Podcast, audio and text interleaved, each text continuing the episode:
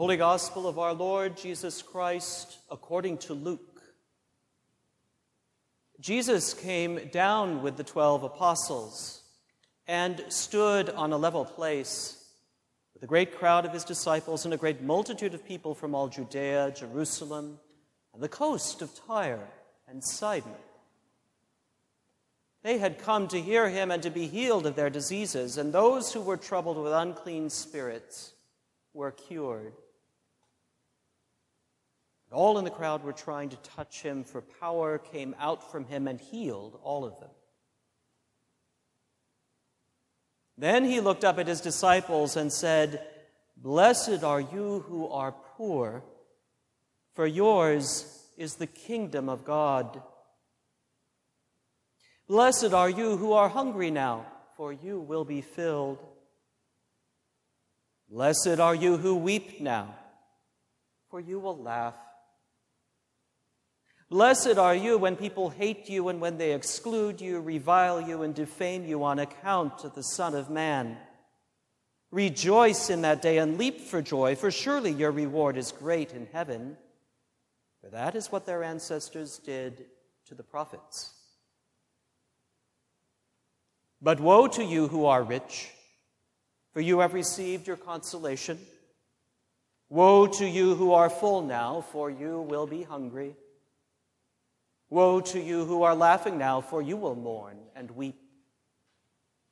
Woe to you when all speak well of you, for that is what their ancestors did to the false prophets. The Gospel of the Lord.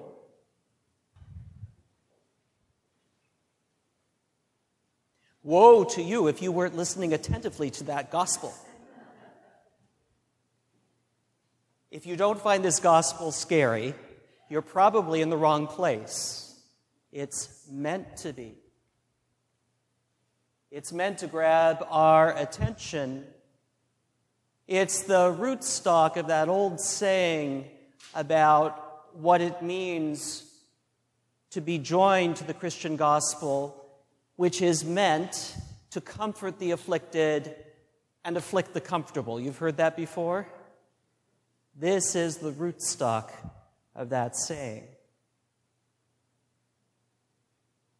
Many of us are familiar with Matthew's version of these teachings called the Sermon on the Mount. But what Matthew does is he kind of spiritualizes these Beatitudes. Instead of saying, Blessed are the poor, he says, Blessed are the poor in spirit. And he goes on from there but the other th- interesting thing is that Matthew leaves out the woes, or maybe Luke adds them in. Who knows? We leave that to the great scholars to debate, probably until Jesus returns. Luke's version, instead of being the Sermon on the Mount, is called the Sermon on the Plain. You see in the narrative, Jesus and his followers come down the mountain and meet the crowd. And the crowd is not what you would expect. We might expect a bunch of first century Israelites following after Jesus to learn what this rabbi is about. But instead, we get not only the Israelites following him, but people from Tyre and Sidon, which is outside the traditional bounds of Israel. Now, any faithful Jew in that crowd will know that they are tossing and bumping into Gentiles. And not just ordinary Gentiles, but Gentiles who are sick, who have unclean spirits. In other words, things are going on in that crowd that are particularly unsafe for a faithful Jew living in the first century. The Gentiles probably don't feel any safer. They know they are in a foreign and a hostile land, but something has drawn them to this place. And Jesus has just called his first group of disciples and has just selected the 12, whom he calls apostles. and they are a motley crew.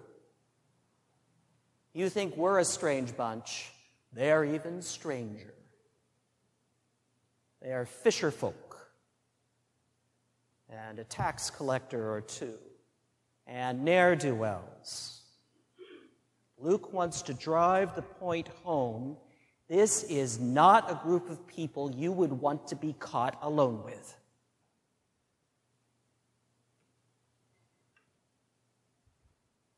So it's in this uncomfortable setting that Jesus delivers the blessings and the woes. And although many paintings of this show him standing up and sometimes even standing over the crowd, it's more likely he was sitting down and everybody was crowding in around him, remaining standing. They didn't bring their camp chairs with them, you see.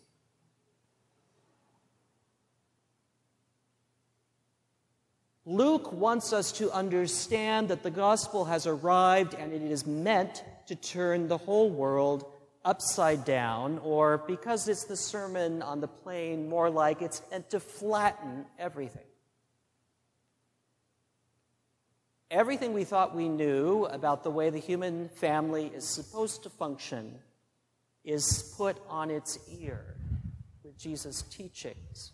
The people who are favored, the wealthy, the well off, the comfortable, are being told that they're in trouble and the people who have been in trouble are told that blessing has arrived for them.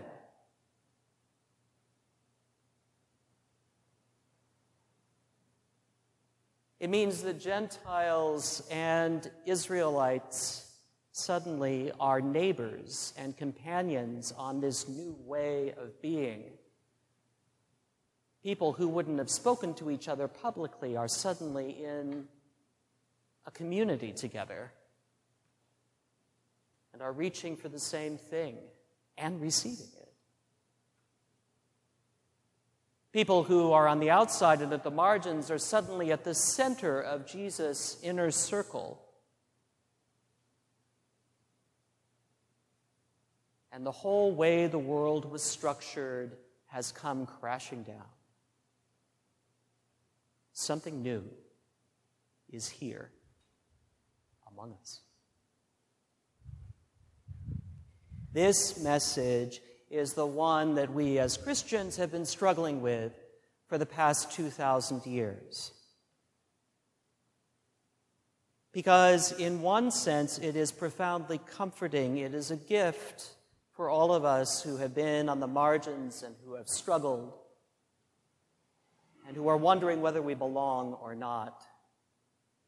On the other hand, for those of us who do belong, it is a thorn in our side or a splinter in our brain. It reminds us that the message of the gospel unseats us from all of the worldly power that we inhabit. I think too often we get comfortable in our patterns of worship but if you think for just a moment who we are and where we are together this day, you catch a glimpse of just how radical this message is. I, who among us would be here if it weren't for the gospel, right? Who among us would get up on a Sunday morning here in Mill Valley on a good Bay Area spring day and gather for worship, virtually or in person, How many people in this room do you know only because they come here to Church of Our Savior?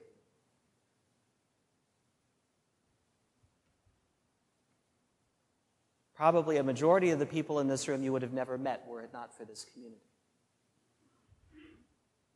But here's the radical thing we're all together on the same level. Yes, I know I get to wear the fancy clothes and stand up a little bit just so I can be heard. But don't take that too seriously. I try not to?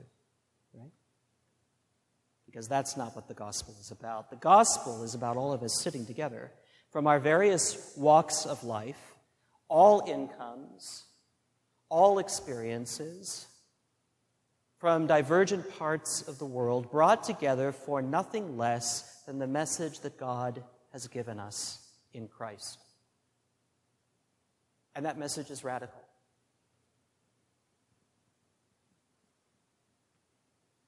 Jeremiah reminds us today not to put our trust in mortals. Well, if that doesn't make the powers of this world tremble, I don't know what else would right? means somebody else is in charge.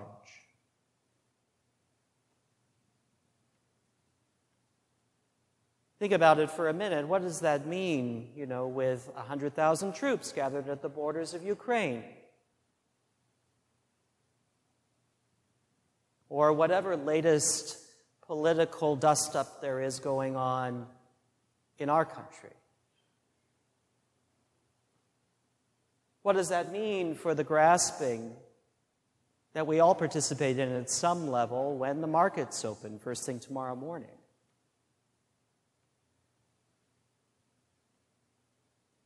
I could get in big trouble for saying it, but I'm going to say it anyway. What does that mean for the Super Bowl this afternoon? Right? You know, in the ancient context, we might have asked, what does that mean for the gladiatorial games this afternoon? Right? No, there's something new afoot. And it rearranges our lives completely, it levels everything.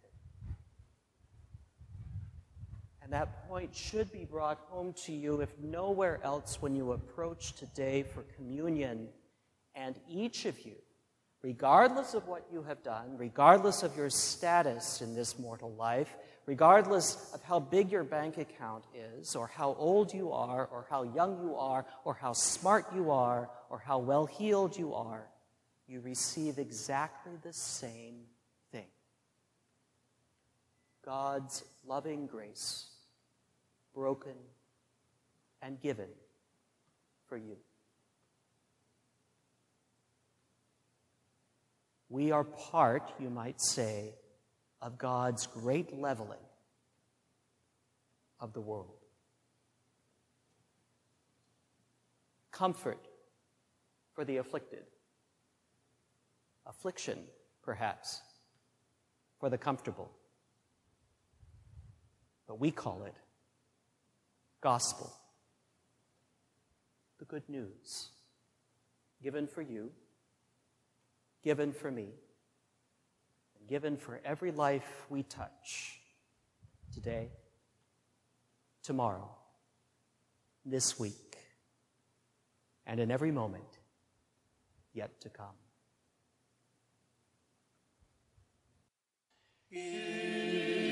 Thank you for listening to this sermon podcast from the Episcopal Church of Our Savior, Mill Valley, California. We are a growing community welcoming those seeking to deepen their relationship with God and to journey in faith with God's people through the breaking of bread and in service to others in Christ's name. You may reach us by phone at 415 388 1907, search for us online, or visit our website at oursaviormillvalley.org. We wish you God's peace, and we hope to greet you in person very soon.